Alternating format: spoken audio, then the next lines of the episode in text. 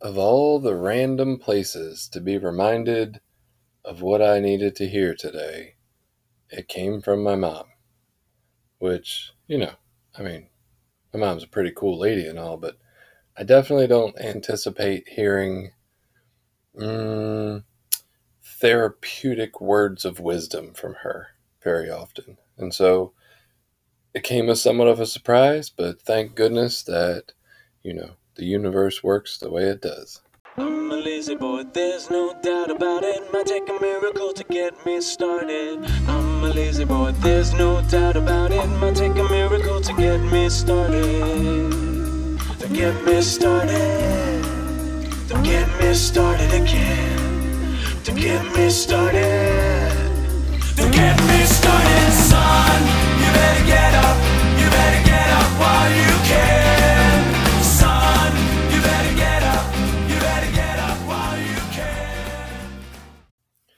I was talking to her the other day about how I just, I don't know, I really struggle with a connection with one of my daughters, and uh, she's very much like me, very hard headed, even even more so like me at that age, where really just struggles with feeling uh, and knowing how to feel, and and is all shut down and stuffs all that stuff, and and you know I'll I don't know. I can avoid pain by not feeling and, all that kind of idea. And uh, sometimes I'm too close to that problem to be able to see it more clearly.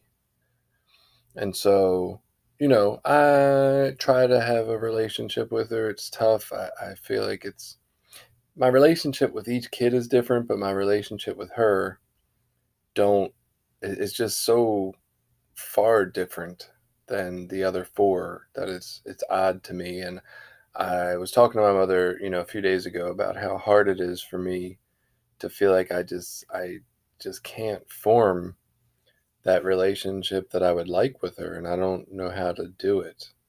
And uh you know, my mother came to me today. I was down there. We were celebrating a kid's birthday and she said, "You know, everybody in her life has in some way kind of left her."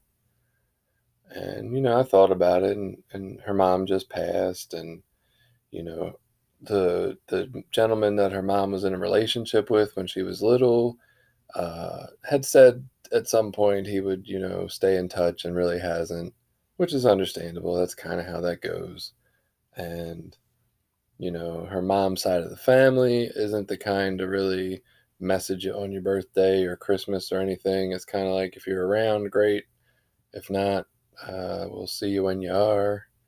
And so, you know, I was thinking about that and like, who else has been constant in my daughter's life, right? And excuse me, my mother reminded me that like this is is you know what people do when they feel insecure attachment and aren't sure if people are going to be there for them. They start to form that self image of something's wrong with me, and that's why everybody's leaving. You know, we put it back on ourselves because we don't have the ability to, to blame the people who are doing it because they're our providers. And so she's internalized this message that she's not good enough and that everybody's going to leave her. And due to that, you know, uh, looking at it from more of a therapy standpoint, this is exactly what she would do is to take the person or, or you know, few people that haven't uh, left and try to almost make that happen you know? Our our subconscious our inner child our inner voice tends to believe the core messages that it has and it says them to itself often enough that that's just where we operate from and when we operate with the world in the sense that everybody's going to leave us we create a self-fulfilling prophecy right? We become a person that everybody at some point wants to leave because we we have this kind of attitude um, and so i can get wrapped up in in my ego and take what she says to heart and be sad and you know that it it almost worked for a split second like it took me like a day and a half i think it was thursday i was feeling the way I was feeling when I was talking about it. And it wasn't till like midday Friday, you know, I was ready to I was ready to just give up. Like, all right, fine. Like I'll just let her do whatever she wants. She's so grown, she doesn't need me. I'll just let her figure this shit out then, right? Um, a frustration, a, a surrender of some sorts. And then, you know, midday Friday, it all kind of kicked back in for me. It was like, man, that is definitely not what I'm going to do. I'm going to continue to show up and, and do the best I can and be available. Um, but it was really interesting for my mother to remind me of that today that, like, I, I just, I can't let my ego get in the way of what I need to do. Right.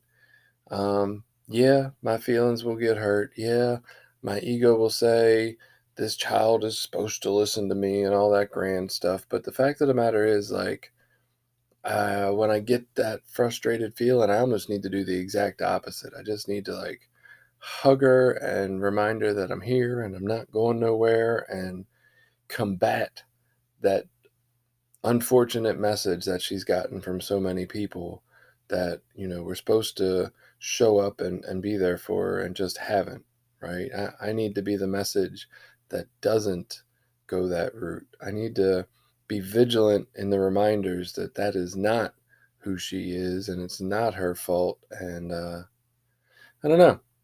Sometimes we get the inspiration and the reminders from the most curious of places. So go out in the world and listen to your mommy. Maybe you'll hear something that inspires you today. Stay safe.